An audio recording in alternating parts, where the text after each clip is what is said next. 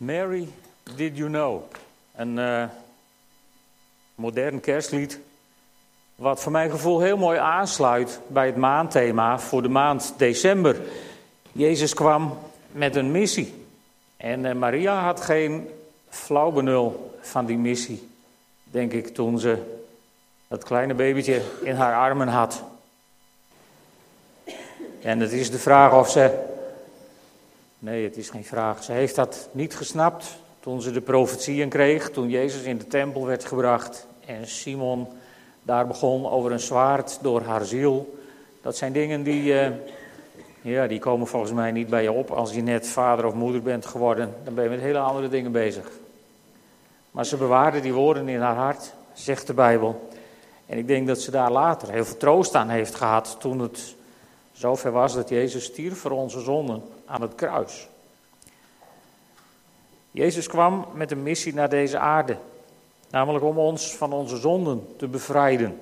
En dat is, eh, dat is niet uitgevonden door mij of een of andere, andere theoloog, maar dat is meegedeeld door een engel van de Heer zelf. Ik lees jullie daar een paar versen vanuit Matthäus 1. In Matthäus 1, vers 18 gaat het over de afkomst van Jezus Christus. En daar staat de afkomst van Jezus Christus was als volgt.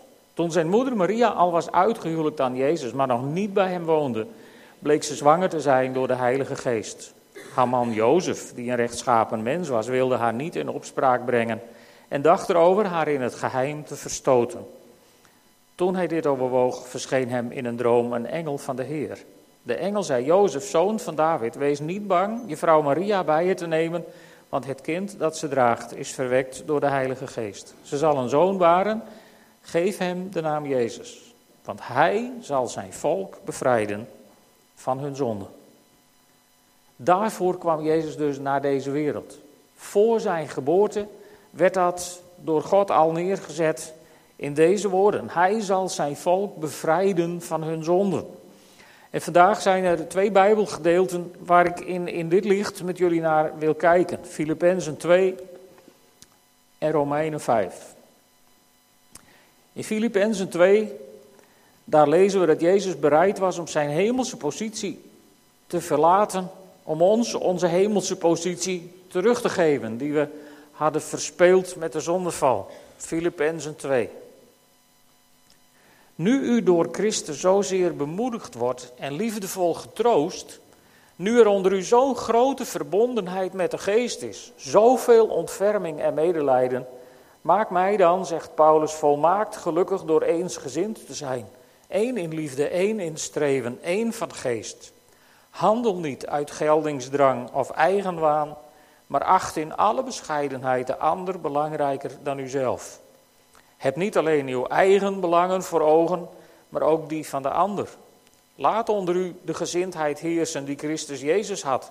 Hij die de gestalte van God had, hield zijn gelijkheid aan God niet vast, maar deed er afstand van. Hij nam de gestalte aan van een slaaf en werd gelijk aan een mens. En als mens verschenen heeft hij zich vernederd en hij werd gehoorzaam tot in de dood, de dood aan het kruis. Daarom heeft God hem hoog verheven en hem de naam geschonken die elke naam te boven gaat. Opdat in de naam van Jezus elke knie zich zal buigen in de hemel en op de aarde en onder de aarde. En elke tong zal beleiden, Jezus Christus is Heer, tot eer van God de Vader. Geliefde broeders en zusters, u bent altijd gehoorzaam geweest toen ik bij u was. Wees het des te meer nu ik niet bij u ben. Blijf u inspannen voor uw redding. En doe dat in diep ontzag voor God. Want het is God die zowel het willen als het handelen bij u teweeg brengt, omdat het hem behaagt. Doe alles zonder morren en tegenspreken, opdat u zuiver en smetteloos bent. Onberispelijke kinderen van God, te midden van een verdorven en ontaarde generatie, waartussen u schittert als sterren aan de hemel. Houd u daarbij vast aan het woord dat leven brengt. Dan kan ik op de dag van Christus trots zijn, omdat ik me niet voor niets heb ingespannen en afgemat. Ook al zou mijn bloed als een offer worden uitgegoten, samen met het offer dat u brengt door de dienst van uw geloof, toch ben ik vol vreugde, samen met u allen. Wees dus ook vol vreugde, samen met mij, tot zover. Paulus begint hier met een, uh, ja, met een, een woordje in de nieuwe Bijbelvertaling met nu. In sommige Bijbelvertalingen met indien of met als. En, en zo'n klein woordje aan het begin van een zin kan een wereld verschil maken. Als je de oude Bijbelvertalingen aanhoudt, die zeggen ja, indien, als je bemoedigd wordt door Christus en liefdevol getroost, ja dan, dan moet je één zijn in liefde, in streven, één van geest. En, en het is maar de vraag of Paulus het voorwaardelijk heeft bedoeld. Want in, in, in alle brieven van Paulus is juist het, het bemoedigd zijn door Jezus Christus, het gered zijn door Jezus Christus, het behouden zijn door het offer van Jezus Christus. Dat is niet bij Paulus nergens een vraagteken. Dat is bij Paulus overal een, een uitroepteken. Of tien. Dat is voor Paulus een vaststaand feit. Dat is voor Paulus de rots waarop we staan. Het fundament van ons leven. En, en daarom denk ik dat het in de nieuwe Bijbelvertaling heel mooi vertaald is van nu door Christus zozeer bemoedigd wordt en getroost wordt, is er geen enkele reden om niets eensgezind te zijn. Want we zijn allemaal verlost door hetzelfde bloed. En de ene die had niks meer of minder verlossing nodig dan de ander. Dat denken we soms wel eens misschien. Maar het is niet aan ons om, om, om de mate waarin een ander verlossing nodig heeft gehad, of misschien in uw ogen wel nodig heeft, om op die manier ernaar te kijken. Er is maar één weg samen met Jezus Christus en dat is in de spiegel kijken en denken, ik weet, Hij heeft mij verlost.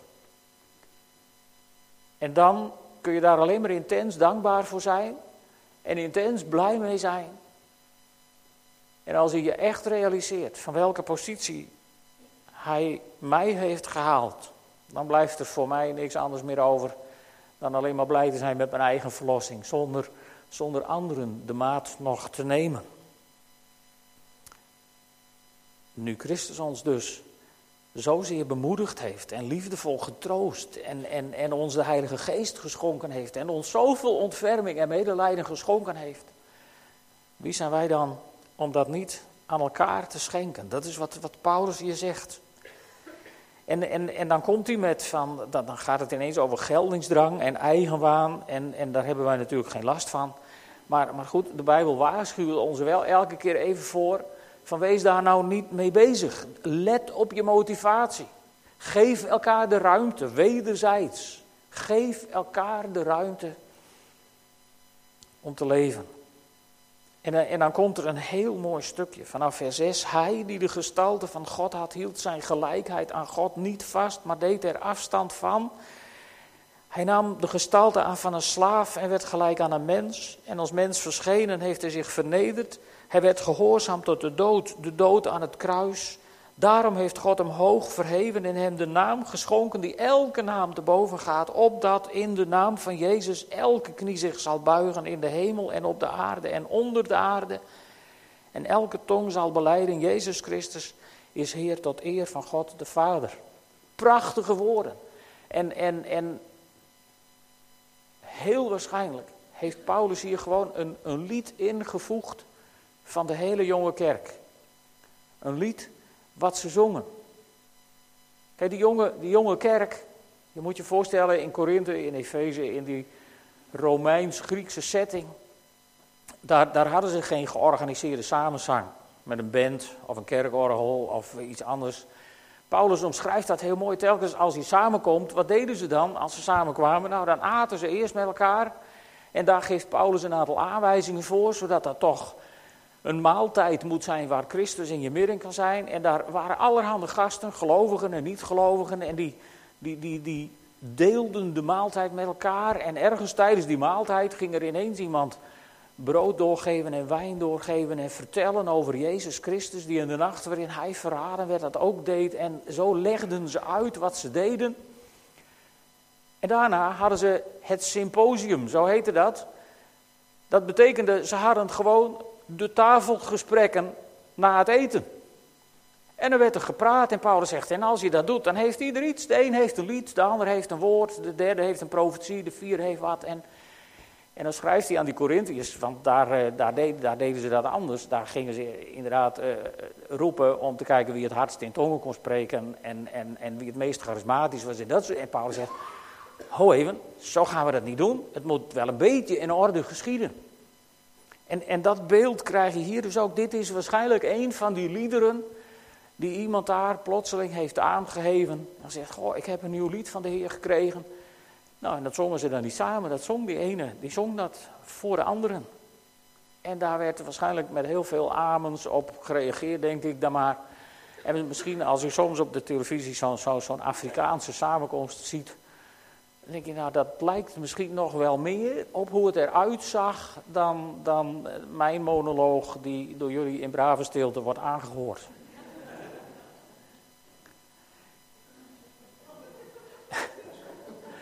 Ja, zeg het maar hoor. En zo zongen ze dus waarschijnlijk zo'n lied plotseling. Een prachtig lied met geweldige woorden. En, en, en ja, ook, ook een, een, een, een prachtig beeld van waarvoor Jezus op deze, eer, op deze aarde was. Hij die de gestalte van God had, hield zijn gelijkheid aan God niet vast. Weet je, de eerste Adam, die viel met de zondeval omdat hij aan God gelijk wilde zijn. En de tweede Adam, die was aan God gelijk en die hield dat niet vast, maar die kwam naar deze wereld om, om jou en mij te redden, om ons te verlossen van onze zonden. Is dat niet geweldig nieuws? In Afrika zouden ze niet op de stoelen staan te juichen. Maar wij zijn niet zo. Dat zou ook slecht zijn voor de stoelen, maar. Ik hoop dat jullie wel iets van dat enthousiasme met mij delen. Daarvoor kwam Jezus naar deze wereld. En, en, en, en zo kon hij de tweede Adam worden. Die ons kwam verlossen van onze zonde. En hij weigerde pertinent om, om, om de bocht af te snijden, zeg maar. Om, om de korte route te nemen. Want toen hij verzocht werd in de woestijn, toen kwam Satan naar hem toe. En wat zei hij tegen hem? Hij toonde hem de aarde waarvoor Jezus naar deze wereld was gekomen. En dan zei hij, nou één keer voor mij buigt, dan geef ik het je allemaal. Wat een verleiding, want hij wist de weg die hij moest gaan. Hij was gekomen met een missie. Hij wist hoezeer het zou doen, hoeveel pijn het zou kosten, hoeveel moeite het zou kosten. En hij weigerde de bocht af te snijden om de korte route te nemen. Want hij wist, dat is niet de route. Er is maar één weg en dat is de weg van God. En omdat hij die route ging, heeft God hem de naam boven alle naam gegeven en hem aan zijn rechterhand gezet. En in, in het Grieks gaat het over de naam Kyrios, die daar voor hem gebruikt wordt. En de naam Kyrios, dat is niet zomaar even Grieks voor Heer. Als je de Septuaginta neemt, dus de Griekse vertaling van het Oude Testament, daar is overal waar de godsnaam voorkomt, is het woord Kyrios gebruikt. Dus het ging wel degelijk over God zelf. God gaf Jezus Christus zijn eigen naam. En zo mocht hij aan de rechterhand van de Vader zitten. En daar zit hij te pleiten voor jou en mij elke dag. Wat een geweldig idee om je dat te realiseren. En, en als Paulus dan in vers 12 zegt, blijf je inspannen voor je redding, dan heeft hij het ook niet over ons behoud, zeg maar. Wij hoeven ons niet in te spannen voor ons behoud. Sterker nog, het is volstrekt zinloos om je in te spannen voor je behoud. Want je behoud is genade. En een genade is een onverdiend geschenk van Jezus Christus. Door zijn dood aan het kruis wat we straks gaan vieren als we avondmaal vieren met elkaar. Daar kun je niks aan toevoegen. En waarom moet je je dan wel blijven inspannen voor je redding? Ik heb eens even in de studiebijbel gezocht. En daar, daar wordt dat uitgelegd dat het niet voor je behoud is, maar voor het herstel van verstoorde relaties tussen ons en God en tussen ons onder elkaar in de kerk en ik denk vandaag de dag dat je daaraan toe mag voegen tussen ons als kerk en onder elkaar. Laten we daar aan werken. En, en, en dan staat er ook dat je dat moet doen in diep ontzag voor God. Want uiteindelijk is het doel, en dat zet Paulus zo prachtig hier neer in vers 11. Het doel is dat elke tong zal beleiden: Jezus Christus is Heer tot eer van God de Vader. Daarvoor zijn wij op deze wereld. Dat is onze missie. En Jezus kwam naar deze wereld om die missie mogelijk te maken door zijn missie te volbrengen. Ons verlossen van onze zonden. Zodat we vrij tot God mogen naderen. En een getuigenis in deze wereld mogen hebben, waardoor mensen iets gaan proeven van Jezus Christus. In jou en in mij. En, en ik weet niet hoe het jullie gaat. Maar elke keer als ik me dat realiseer, dat mensen in mij iets moeten proeven van Jezus Christus. Dan heb ik, dan heb ik elke dag, als ik me dat realiseer, heb ik voor die dag de handen vol aan mezelf. Dan heb ik het druk zat met alleen mijn eigen. Want er zijn veel dagen waarin ik er niet in slaag. Dat wil ik jullie best bekennen.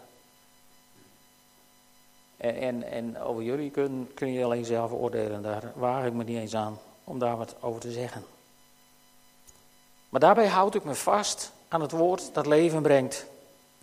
En Paulus die zegt dat prachtig. En Paulus geeft ook aan dat zijn werk ook een keer getoetst wordt. Weet je, Paulus is niet die grote bobo die denkt van nou ja, ik ben Paulus, dus wat ik roep, dat moeten jullie allemaal maar zoete koek slikken. Nee, ook Paulus weet, zijn werk gaat ook getoetst worden. Als hij het heeft over dat er een dag komt waarop, waarop we door vuur getoetst zullen worden en het hout, het hooi en het stro verbranden en het goud en het, uh, het andere spul overblijft. Paulus weet heel goed van dat ging ook over hem. In die bescheidenheid creëerde hij heel veel recht van spreken.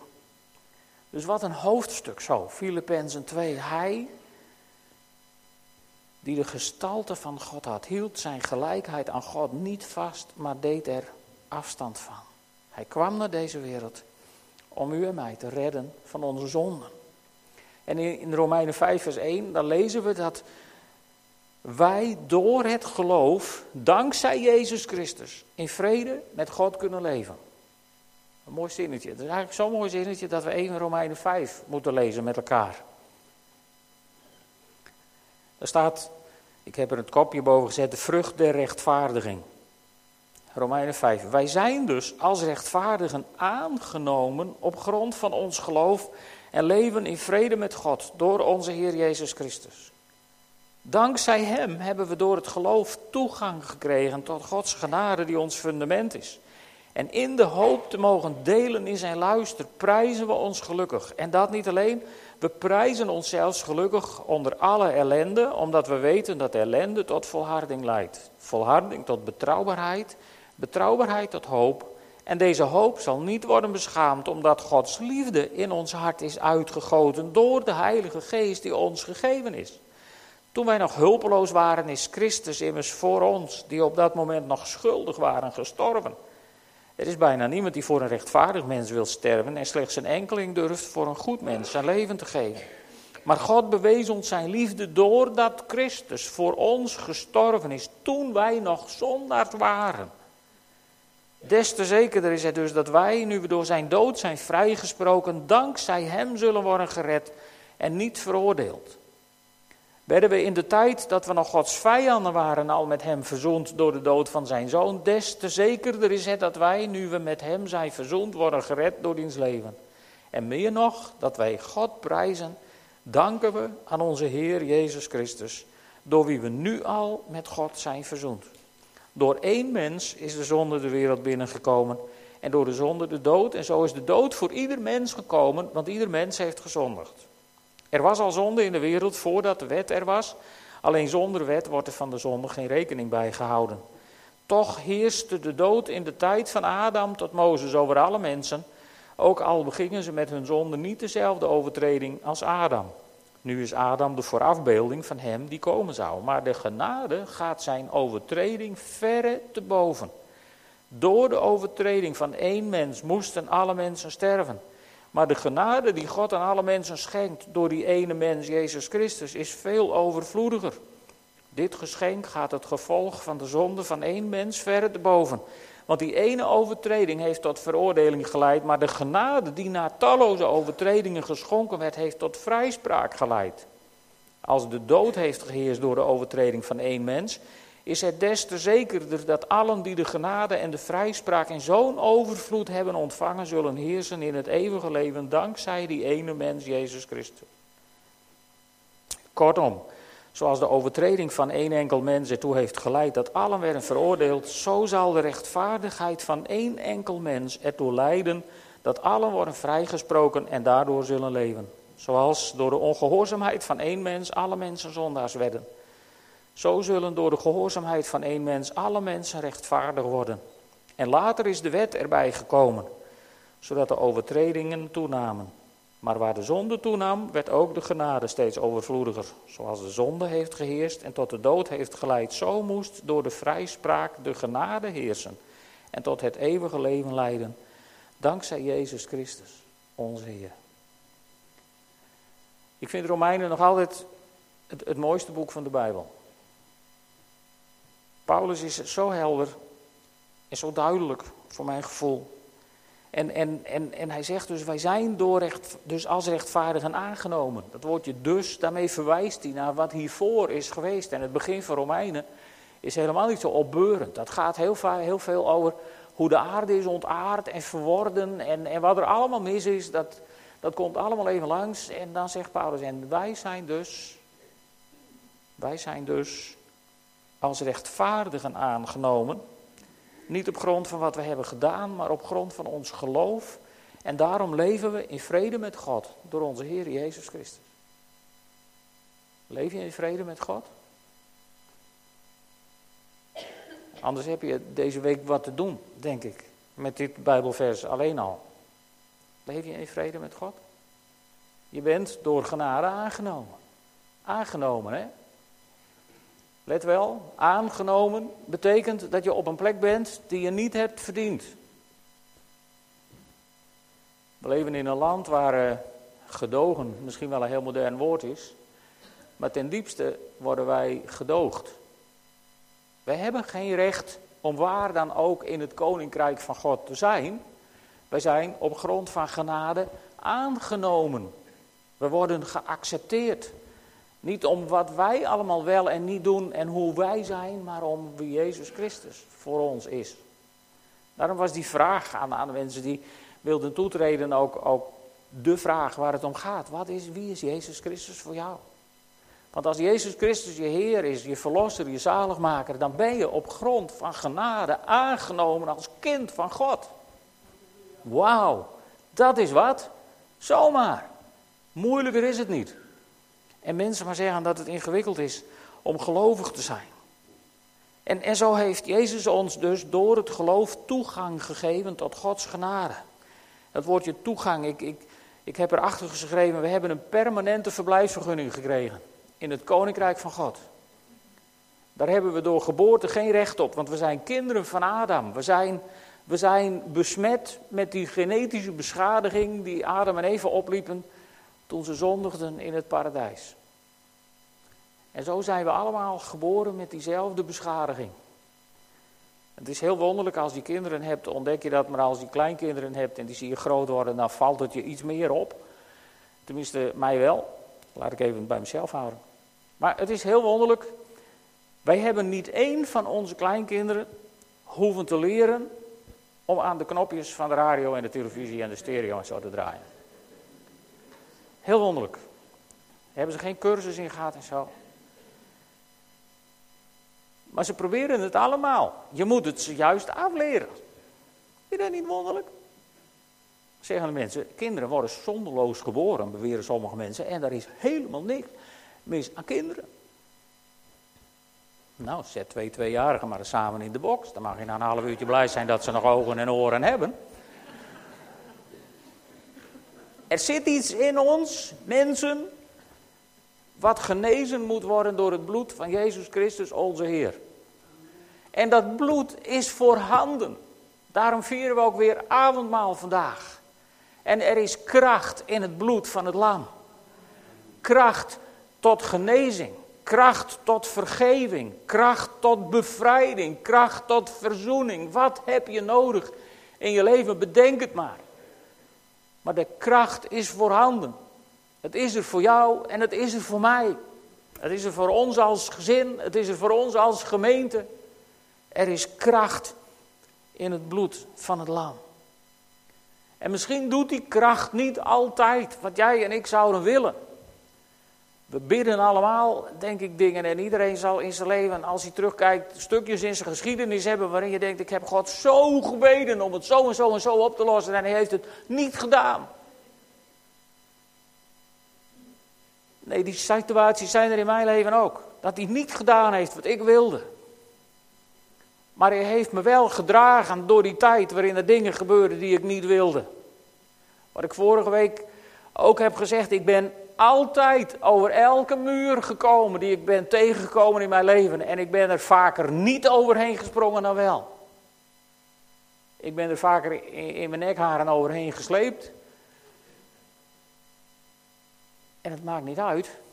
Want zoals ik vorige week ook zei, beide keren ben je aan de andere kant van die muur. En hoe vaak hebben we God niet gevraagd, Heer, kunt u die muur niet even opruimen? En hoe vaak, ik weet niet hoe vaak het in uw leven was, maar er zijn genoeg situaties waarin God bij mij de muur heeft laten staan en me wel aan de overkant van de muur heeft gebracht. Er is kracht in het bloed van het lam. En er is geen muur zo hoog. En er is geen muur zo dik. En er is geen muur zo lang dat God je er niet overheen brengt. Ook in uw leven niet. Er is geen enkele situatie waar God niet mee klaarkomt in je leven. En moet je door een, een diepte, ga je door een dal van diepe duisternis, wat zei David, uw stok en uw staf, uw stok en uw staf, die vertroosten mij, hè? Wat betekent dat, weet je dat? Uw stok en uw staf, die vertroosten mij. Het betekent niet dat God een stok uit de hemel neergooit van, oh hier heb je mijn stok, red je er maar mee. Nee, een, het beeld van een herder, waar David het over heeft. Het laatste wat een herder weggaf, dat waren zijn stok en zijn staf. Dan moest je hem eerst doodslaan, want anders dan kwam je niet aan die stok en aan die staf. Dus als David zegt, uw stok en uw staf die vertroosten mij, dan bedoelt hij daarmee, van toen ik door een dal van diepe duisternis ging, toen liep de herder van mijn leven, die liep naast me. En zijn stok en zijn staf hebben mij vertroost. Hij was erbij, hij is in je situatie. En hij zal in elke situatie zijn die je tegen gaat komen in je leven. Ik vind het altijd zo mooi dat, dat, dat er op een gegeven moment in de Bijbel ergens een steen wordt opgericht. En dan schrijven ze erop Eben Haezer. Tot hiertoe heeft de Heer ons geholpen. En ik heb daar een keer onder geschreven. Ik zie geen enkele reden waarom hij mij vanaf hier niet verder zou helpen. En daarin is het verleden, daarin is de pijn uit je verleden, is een troost, omdat als je terugkijkt, dan zie je van hij heeft me er doorheen gehaald. En het is een bemoediging voor het nu, want je weet van waarom zou ik eigenlijk bang zijn voor wat er komen gaat. En het is een bemoediging voor straks, want dan kijk je weer achterom en tot hiertoe heeft de Heer mij geholpen. En waarom zou hij me dan vanaf hier niet verder helpen? Wat is het probleem? Zou je bijna kunnen zeggen als christen. We zijn als rechtvaardigen aangenomen op grond van ons geloof. En we leven in vrede met God door, het onze Heer Jezus Christus, door onze Heer Jezus Christus. En dankzij Hem hebben wij een permanente verblijfsvergunning in de genade van God. Dankzij Hem mogen wij leven en wonen in die genade. En dan zegt Paulus, ja, dan prijzen we onszelf gelukkig onder alle ellende. Natuurlijk, want als die ellende op je afkomt, dan kijk je achterom en zegt, tot hiertoe heeft de Heer mij geholpen. Hé hey, ellende, ik zie geen enkele reden waarom we nu niet verder zouden kunnen. Op dezelfde voet. Want God verandert niet. God verandert niet. Er is maar één die veranderlijk zou kunnen zijn en dat zijn wij zelf. En er is ook één die heel graag zou zien dat we veranderen. Door rond te rennen als een briesende leeuw. En ons angst aan te jagen. En ik zal het nog maar weer een keer zeggen. Ook tegen mezelf even. Ik heb dat auto ook even nodig. Volgens dit draaiboek hoort het rijk van de duisternis het in zijn beroep te doen van ellende. Als jij en ik in de buurt komen. En niet andersom. Knoop het in je oren. Satan hoort bang te zijn voor een christen. die is vrijgekocht door het bloed van het lam. En staat in zijn geloof. En als je geplaagd wordt door angst, beleid het voor God als gebrek aan geloof. Kijk achterom in je leven. En zegt, Heer, ik prijs uw naam. Tot hiertoe hebt u mij geholpen en ik zie geen enkele reden waarom we niet verder zouden gaan. Samen, al is het al nog zo diep en nog zo donker. Uw stok en uw staf, die vertroost mij. En in het donker voel ik uw stok en voel ik uw staf. En dan weet ik, hij is naast me. Al hoe donker het ook is. Zullen we gaan staan en een moment bidden. Vader in de hemel,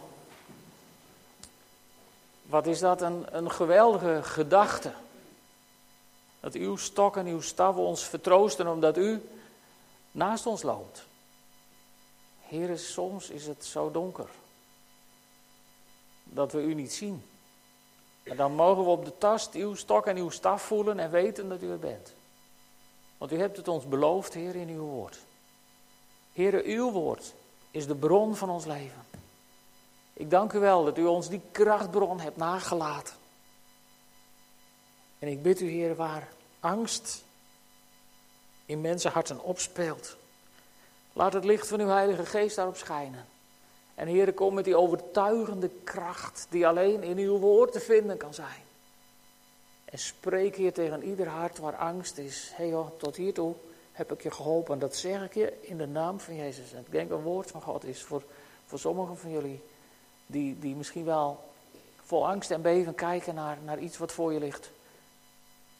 Zo spreekt de Heer in jouw leven. Ik heb je tot hiertoe geholpen. Twijfel niet, vrees niet, laat geen angst toe in je leven. Want ik ben met je al de dagen tot aan de voleinding van de wereld. Ik heb je niet alleen tot hiertoe geholpen, ik beloof je bij het bloed van mijn zoon, spreekt God, dat ik je zal blijven helpen. Al de weg leidt mij mijn heiland. Amen. U mag gaan zitten.